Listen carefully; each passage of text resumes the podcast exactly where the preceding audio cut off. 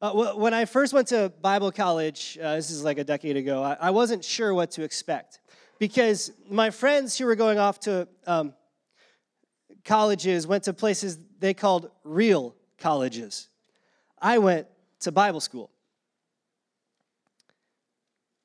Their schools had been around for centuries. My school was accredited for 10 years. Bible school students seemed to me like, like drifters, people who were going through the world and had a hobby they wanted to know a little bit more about. My friends, who were going to things like universities, had passion, had drive, had this like, they were going to change the world, but they needed some like severe education.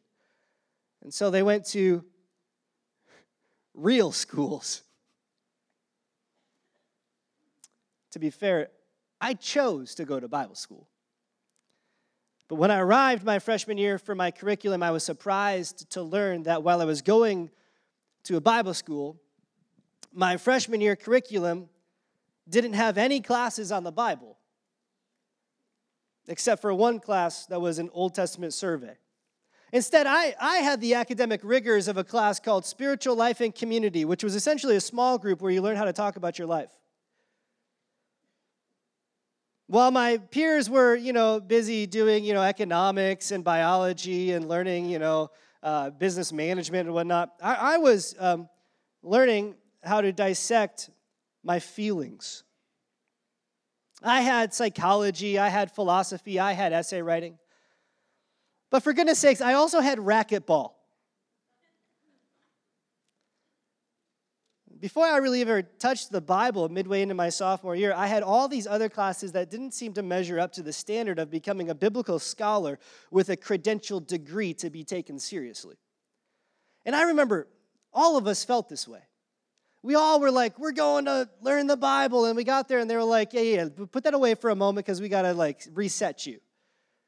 And I remember in my sophomore year, one of my friends put voice to this in front of one of our um, pastoral ethics professors, a man who himself went to an Ivy League school, a real school. And um, he heard our complaint and he did what you do as a professor in a room full of 19 year old men, boys, sure. He, he went there with us. You know, it is when a professor goes there they, they give credence to your idea. And he said, Guys, you're right. You're wasting your time.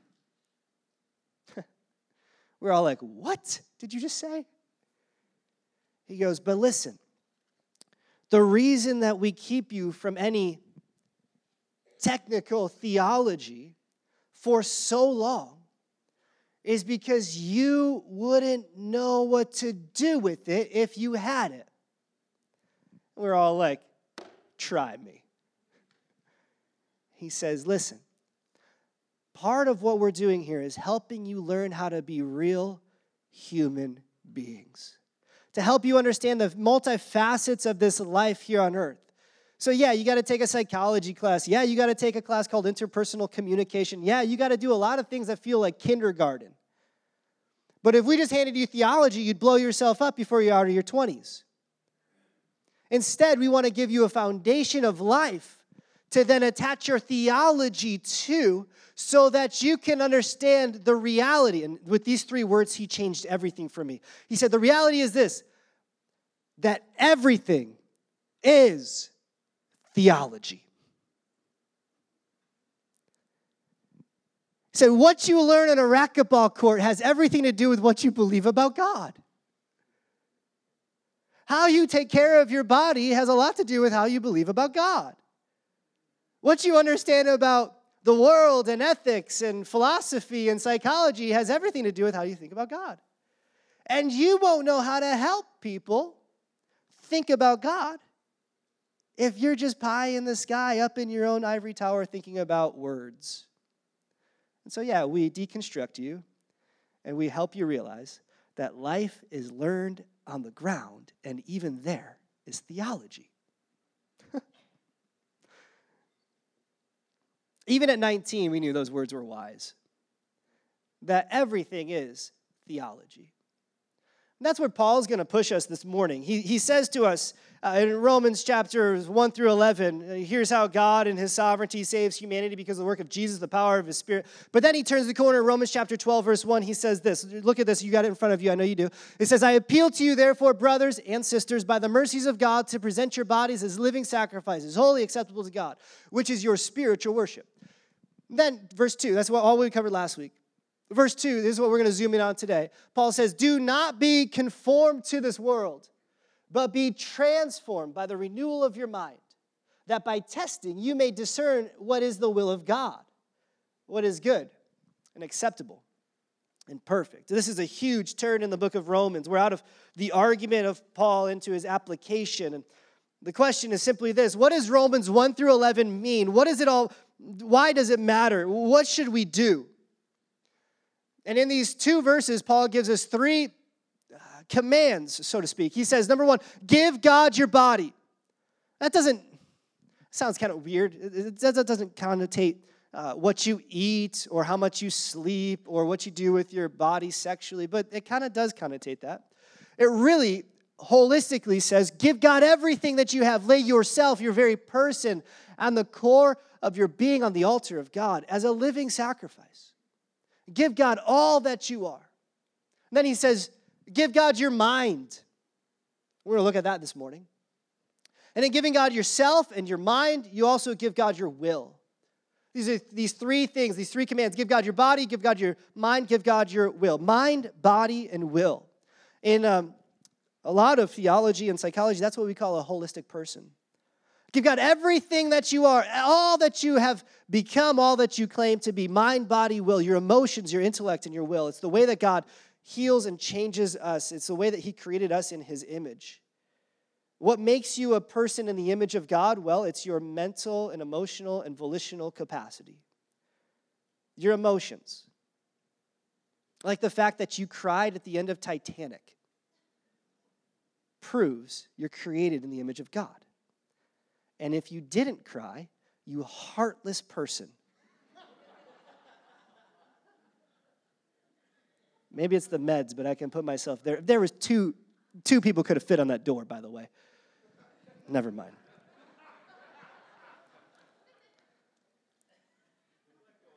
The fact that you have mental rationality, you're able to reason, and we tend to favor logic shows us that God created you with a mind. And the fact that you can want something, you can will something. Like, even when it costs us to do the right thing, we still are willing to do it because it's right. We have a will mind, body, will, mind, emotions, will. And this week, uh, what we see today, I just want to zoom in. I've, I've been tasked with only one line do not be conformed to this world, but be transformed by the renewal of your mind. This is a sermon on your mind. The question is how do we give God our minds? Maybe a better question is what's wrong with our minds that we would need them to be renewed in the first place? It's a great question you already know the answer to. The, the question or the answer is simply this our minds never shut off. Amen? Have you ever done that thing where you lay down at night and try and convince yourself to go to sleep? It's a whole mind game at that point. I've had it where um, I sit down or lay down, I put my head on the pillow, and I start to close my eyes, and all of a sudden, every situation that requires my attention starts coming into my mind. And before I know it, even things that I have no power over, like coronavirus, like politics, like whether or not the NBA should have handed out two slam dunk trophies last night or not. I don't know. I have no power over it. Spent three hours thinking about it. Why? Because my mind doesn't shut off. How many people have walked into doctor's offices before and said the word, don't raise your hands, but have said the words, Doc, I don't know what to do. I, I can be as tired as I, I think I am, but then I go to, to, go to go to sleep and I can't turn it off. I have race brain. More Americans than ever are on psychotropic medication to help the mind. the state of mental illness in America, this is not a, not a joke, it's, it's said funny, but I would use the word as depressing. It's the wrong word to use. The state of mental illness in America is at, at, at a minimum conspicuous. We know our minds are sick. What's wrong with our minds?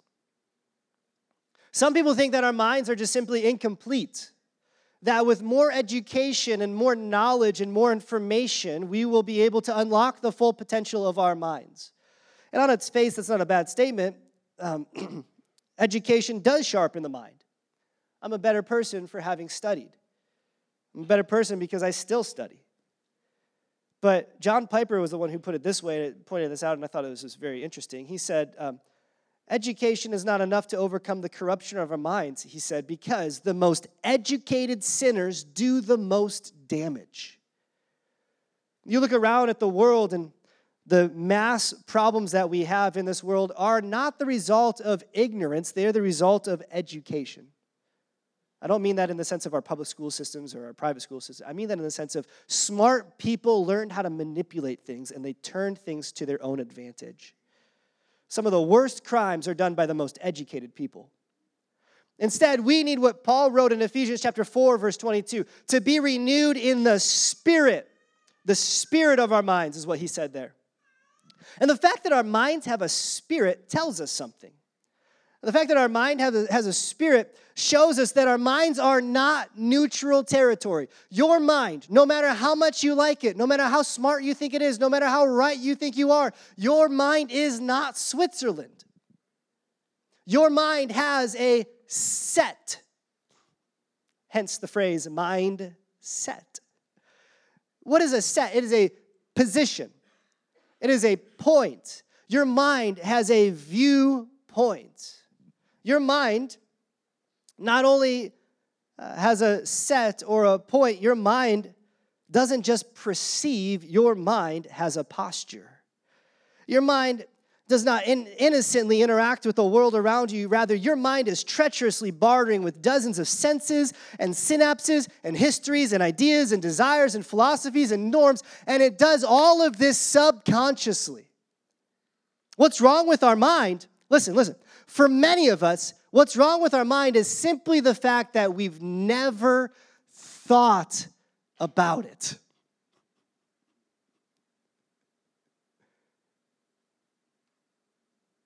We don't think about how we should think. And Paul says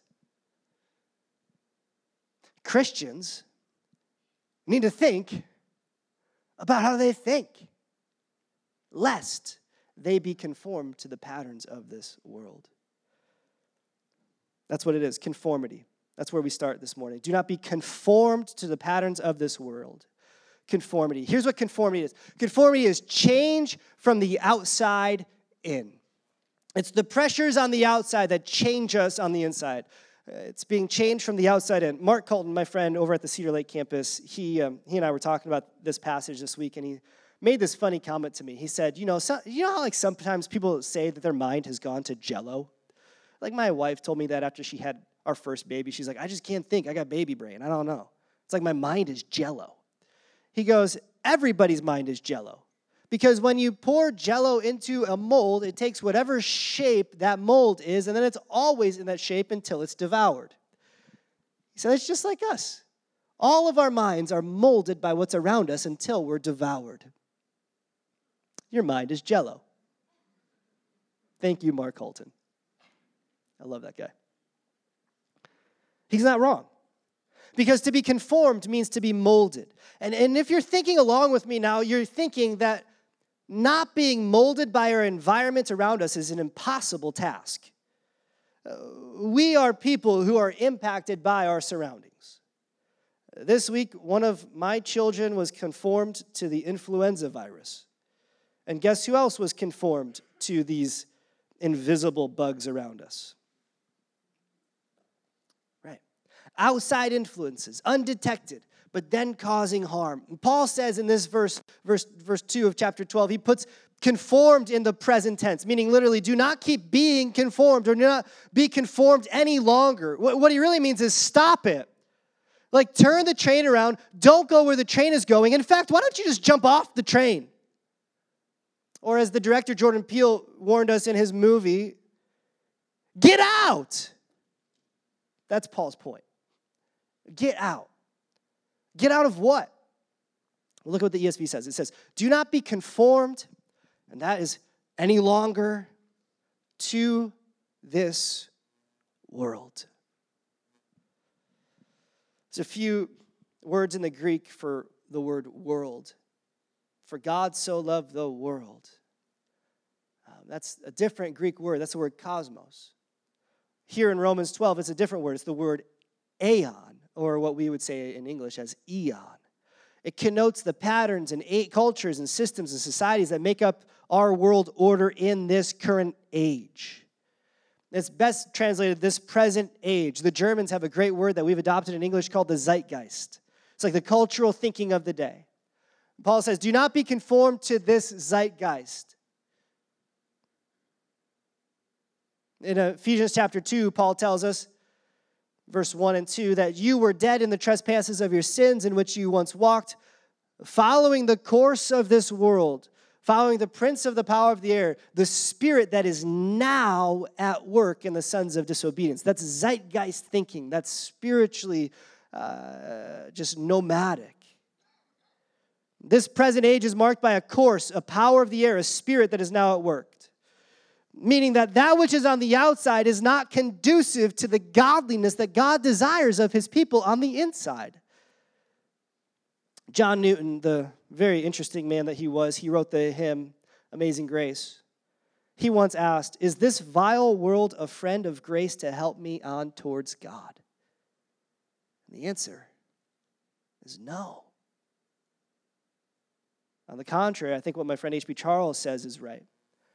He says, Christianity is a battleground, not a playground. We don't come to God so that we can be free to frolic in green grasses. We come to God to be free from the tyranny of that which is at war with us. And we come in freedom to Him to lay ourselves down to fight on His side. the Christian life is not one where you can turn your mind off now that you're saved.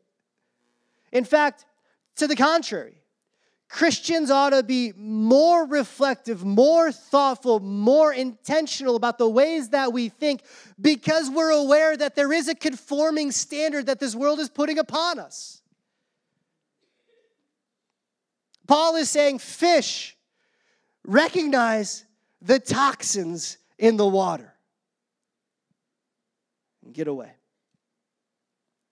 We're at war against the forces of this world, against our own sinful flesh, and against the greatest enemy, who is the devil himself. And what I think is most haunting for us is that we don't even know we're being conformed by these forces. We're like water that has tea steeping in it and becomes something totally else. When did this turn into this? I mean, you all watched me pour hot water into this cup and, like a diva, put my pastoral tea in here and put on the stand. I made you wait for this. You thought I was just being a pompous pastor, drinking your tea out of your cup, like the rest of us from styrofoam. Uh, this is an illustration. I mean, this happened right in front of your eyes. Did you notice? No. Why? Because it happened slowly. Be- because you weren't even paying attention to it. I mean, in magic, I'm the distraction, and this is the trick. Your eyes weren't on the thing, it just happened. And, friends, when you go to your job, when you, inter- you interact with your family, when you choose to idle away your time on Facebook or Instagram, when you, whatever you're doing, this is happening all around you, whether you realize it or not. Now, I actually need this tea, so I'm going to take a sip. That's the idea. Is that we can't see the clear water anymore because something else is in there. So, how do we make sure that we don't sleep our way through life?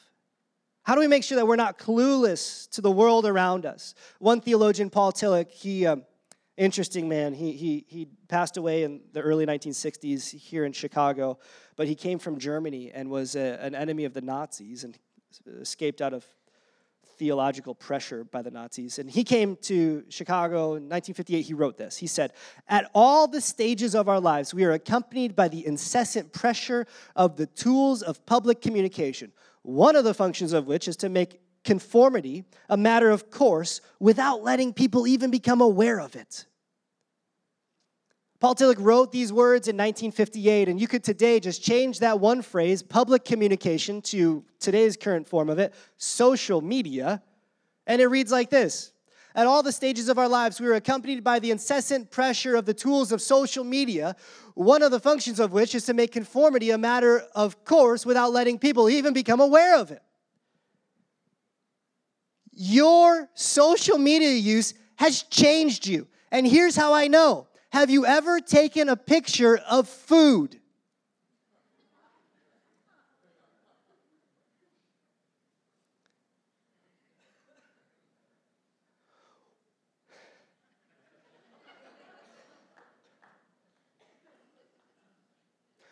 When Paul Tillich wrote this, if he saw you taking a picture of food, he would have thought, there's a food critic. Are you a food critic? Is that normal today? Yes. In fact, I'm gonna probably take a picture of the smoothie I'm gonna down later. Hashtag flu remedies, hashtag winning. Okay? Right? What is that? That's conformity, silent conformity. I'm not saying there's anything wrong with taking pictures of food. That is not the point. The point is, you didn't realize why you wanted to do the thing that you were doing. Why? Because society conforms us slowly into their image. That's the most innocuous illustration that I could use. How do we make sure that we don't conform to the pattern of this world? Friends, we can't fight an enemy that we don't know. Paul says, do not be conformed, not do not be informed. To fight being conformed means we need to fight to be informed. And our eyes have to be open to two things, I believe. The first is the reality of the majestic truth of Jesus Christ and his way, which promises us all things. And that's the message of the scriptures. Come to Jesus, find all you need in him. The second thing our eyes need to be open to is every single counterfeit that promises us the blessings of Jesus without the cost of his forgiveness. What I mean is everything that tries to promise us, us the life that Jesus offers us without actually being a Christian. Counterfeits, fakes, replacements. Let me press in a few areas in which I think we're prone to conform to the patterns of this world, just so that I bring them to your attention and can haunt you the rest of the week. The first is what I, I owe this to Paul Tillich. Uh, I'm going to try and synthesize his very dense teaching in just a couple of words here and then explain what it means and do this all while I'm on Dayquil. So we'll get through this. Tillich observed that we're, all of us are born into subsets of patterns of this age called families. What is a family? It is a culture within a culture within a culture within a culture. Every family has a pattern of doing things. Every family belongs to a pattern of this age, and every family itself is a pattern of this age. And certainly, no one here would think of resisting family as a Christian idea until we recognize that the patterns of family often are loving and good, but are also often wicked and evil. And it's this mixing of principles, good and evil, that makes nonconformism such a difficult point to plot because we walk on the edge of a razor's knife, living out, honoring our father and mother but also living out the words of Jesus to follow him at the expense of war with our own father and mother. Yet Jesus' first followers had to take a very clear stand. Uh, they, they took the first risk of not conforming to the traditional patterns of their age and to step out against their families and follow Jesus, even though their families' pressure was immense and the risk was high. And pay attention closely. I'll try to explain this, but, but here's what Tillich says. Yet when his first followers refused to be conformed to their families, they were not then conformed unto themselves their resisting the patterns of their family did not make them the new standard. Instead, here's what Tillich says they were conformed to the renewing standard of Christ.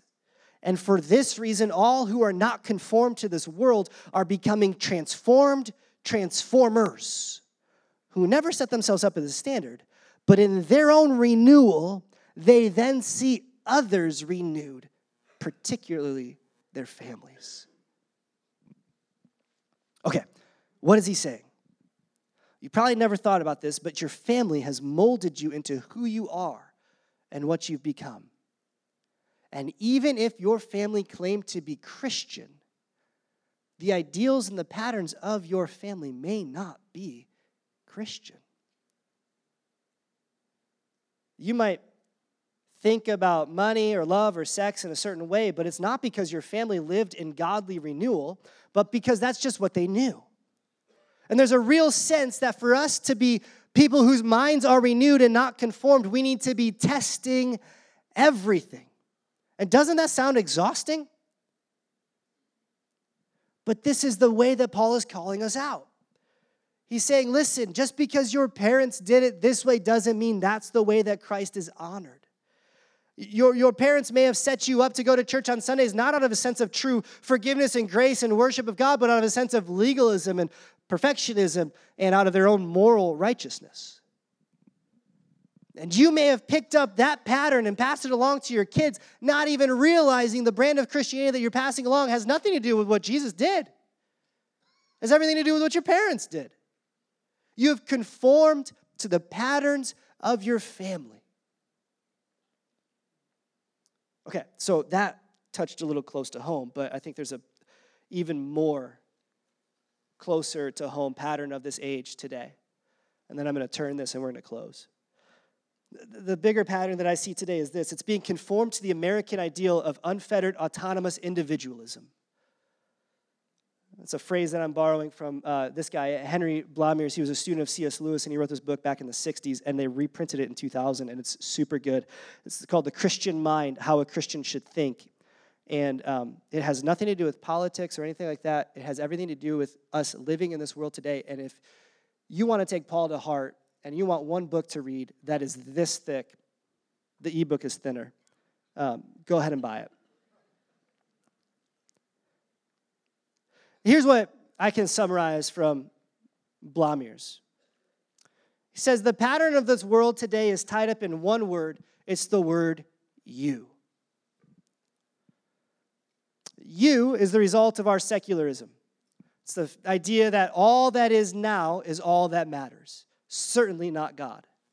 secularism leads us to a lot of things, but ultimately leads us to the fact that we put ourselves at the center of our world. Now, let me show you some of our secularism that maybe has gone undetected to us. Remember that hashtag a few years ago, YOLO? You only live once? It was like this justification for teenage boys to do the dumbest things. What was it teaching? It was teaching that, hey, you only get one shot at this life, make it count. How about that phrase, uh, stay in your lane? It's like, hey, hey, you're getting on my stuff, and I don't want you doing my thing because my thing is my thing. So stay in your lane. What about, I love her, but Taylor Swift, her song, Me, total secular humanism. I'm the only one of me. Baby, that's the fun of me. The pattern of this world today rejects any sort of understanding that I am not the center of the world. If I had to put this into three words, I don't have to put this into three words, but I can put it into three words. Here's what the pattern of this day and age is this, the, the, the water that you and I swim in that we don't realize we swim in. It's three words it's the concept of you on demand. You want to know how you think? You think this way me on demand. I want whatever I want, whenever I want it, with whomever I want, however I want it, just as long as I don't hurt anybody. This is the overarching principle. You can live your life by these words today, and no one will insult you. No one will uh, think twice about you. You're just doing you. You look at them, you go, hey, hey, don't judge me. I'm doing me. You do you, I'll do me. This is the pattern of the world today. You, on demand. What do you want? You want a new car? There's a loan for that. You want a new relationship? There's an app for that. You want a new pastor? There's YouTube for that. What do you want? Go get it. You deserve it. You, on demand. and once you say it out loud, it kind of sounds foolish, doesn't it? Kind of sounds like dangerous in some sort of sense. In this form of a world, nothing is theology, everything is me. And this conformity to self is exactly what Paul tells us to reject. Don't live your life in search of your own freedoms. Instead, recognize that we are free to become servants of Jesus. Here's the better way not change from the outside in, which is secularism, but rather change from the inside out, which is Christianity. The message of Jesus is not that of some, you know, international war over thrones and constitutions and systems of government. It's an invisible war fought on the turf of individual hearts. Why? Because transformation, real transformation, if you want your life to change, so help you God, this is how it works. It always begins within, not from without. When Paul says, Do not be conformed any longer to this world, but be transformed by the renewal of your mind, he's actually bringing us back to this theological doctrine that we studied a long time ago, but I want to bring it up back now. It's the doctrine of union with Christ. Remember that? Steve clipped himself in, the carabiners to the ropes, and said, When I'm holding on to him, I have all the blessings of Christ. This is what we're back to. Because Christ conquered death from the inside out because Christ defeated the enemy from the inside out. When we're united to Him in faith, He sends us His Spirit into us to blow us up from the inside out. That passage I quoted earlier in Ephesians 2, it tells us about following and being conformed to the course of this world. The next verse is Paul says that God being rich in mercy, which sounds a lot like Romans 12, 1, that God, in view of God's mercy,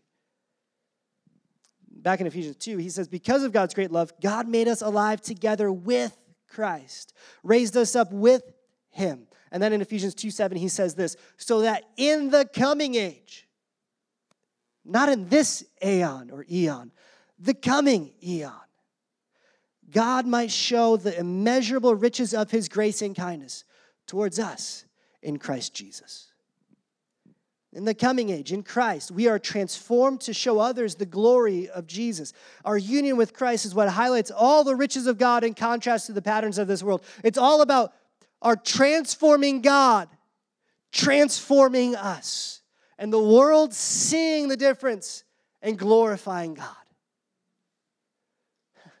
When you and I refuse to be conformed to the patterns of this world, God actually starts to transform our minds and he gets a ton of glory. Notice how this works. Paul says, be transformed. Be transformed, which is passive. It doesn't mean that I can push the button and Bumblebee becomes a Camaro. No, no, no. Something is happening to me. This is the same word that Paul uses in 2 Corinthians 3:18. He says, "And we with all uh, with unveiled face beholding the glory of the Lord are being transformed into the same image from one degree of glory to another." And check this out. He says, "For this comes from the Lord, who is the Spirit."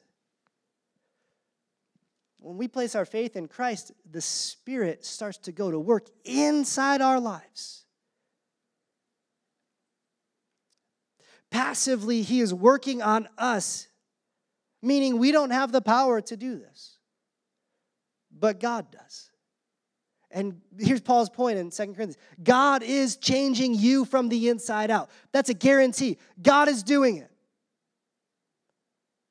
When we fix our gaze steadily on the person and work of Jesus Christ, the Spirit will change us to look like the one that we set our gaze upon from one degree to the next, to the next. This is transformation. God does this by renewing your mind. And here's how strange this is to our post Christian world ears now is that many of us, in light of you know, the Enlightenment and rationalism and all that happened 100 years ago, and now that's happening in a post Christian world, the Bible tells us that the way forward is for us to have renewed minds. And we go, yeah, that makes sense to me. But the way in which our minds are renewed is a spiritual thing. And that doesn't make sense to us. It's a supernatural thing. And that doesn't make sense to us because we reject the spiritual and we reject the supernatural in favor of the logical and the rational. Our conformity to the world goes much deeper than you and I ever thought possible. That's the sentence that I got out of bed today with the flu to tell you. As your pastor, I care deeply about the way that you think because we are being changed and challenged on every front. And unless we have our eyes fixed firmly upon our Savior Jesus Christ, firmly upon His grace and His mercy and His love and forgiveness, we will fall victim to things that sound good but are not rooted in the truth. God has a better way for us. It is that our minds might be supernaturally renewed to see more of who He is and less of who we are. Transformation. God renews our mind. I told you we don't have the power to do this. Paul says in 2 Corinthians 3:18, God does this. But we have the responsibility. And that's what Paul's getting at here in Romans chapter 12 verse 2. He says, Be transformed by the renewal of your mind. In 2 Corinthians 3, he says, God's going to transform you. In Romans chapter 12, he says, Let God transform you. Don't get in the way. Don't, as it were, harden your heart. Don't stiff arm the work of God. Allow Him to change your mind. Change your mind. Change your mind. If ever there was a message that doesn't connect with Americans today, it's the, it's the message change your mind. Because once I hear someone tell me to change my mind, I don't want to change my mind. I'm like, no, bro, you change your mind. I have the high ground here, you don't. And the reality is, is that you can't change my mind, I can't change your mind. There's only one person who can change your mind. It's the Holy Spirit. Truly, the Holy Spirit. And you need to come back tonight to pray. Partly because we are so out of step with what it looks like to be spiritual beings that we forget that the Holy Spirit is at work. You need to come be around an environment where the Holy Spirit has permission to move in your mind and to mess you up. You need to have permission to pray to the, to, to the Father and the Son and the Spirit and to watch Him do supernatural things that you never imagined possible. God will renew your mind. I'm so far over time, but here's what I want to say. Because I want this to be practical for us at some point. How do we renew our minds? First, you got to look for the glory of Jesus. The only way you can be transformed is by beholding the glory of Jesus. So, so listen, I wonder do you look for the glory of Jesus? Has your heart been fueled by his glory? Do you, do you, do you try and see the glory of Christ in all things? Is for you everything theology? Uh, in this book, Blamires talks about pumping gas. How the natural man consumes gas at the gas station and sees it as a transaction. But someone who thinks Christianly about pumping gas will, in that moment, you don't have to do this, but could do this. Let your mind go to the source or the well, as it were, of where did that resource come from? And how did it get here? And all the mechanisms that took place for you to be able to get fossil fuels into your car so that it translates into kinetic motion. And who created all of those things except for the one and only Creator God? The Christian man will, or woman will also, at that moment, have the thought of, God told us to exercise dominion over the earth and subdue it. And so here we are, submitting the earth to our needs. But the Christian mind is going to ask the question at what cost? Is this good for me to be subduing the earth in this way, or am I taking advantage of a resource that God never expected me to take advantage of? And I'm not saying go buy a Prius because those are all ugly. But I'm just saying, the Christian mind has the capacity in those moments to wonder deeper than just the dollar. To say, God, how good are you that I live in this crazy world that requires me to pump gas? And yet, in this, I see you your glory, your goodness, your provision, your providing, your creation. And you let us enjoy it. Do you see how that works? One minute you're watching the thing click up, and the next minute you're going, God, how good are you? That's the Christian mind. Number two, soak in the Word of God. God's Word tells us that the grass withers, the flowers fade, and I would add, the patterns of this world change. But the Word of God stands forever. And I find the will of God in the Word of God. And when I know the Word of God, I walk in the will of God. My grandfather passed away about 10 months ago. He wrote a ton of books, and in one of them, he wrote this. He said, There's no substitute for an understanding mind. Satan can defeat the ignorant believer, but he cannot overcome the Christian who knows his or her Bible and understands the purposes of God. So, are you soaking in the Word of God? Because what you allow to soak in you will become you. I soak my time in a lot of frivolous things. I'm sure you do too.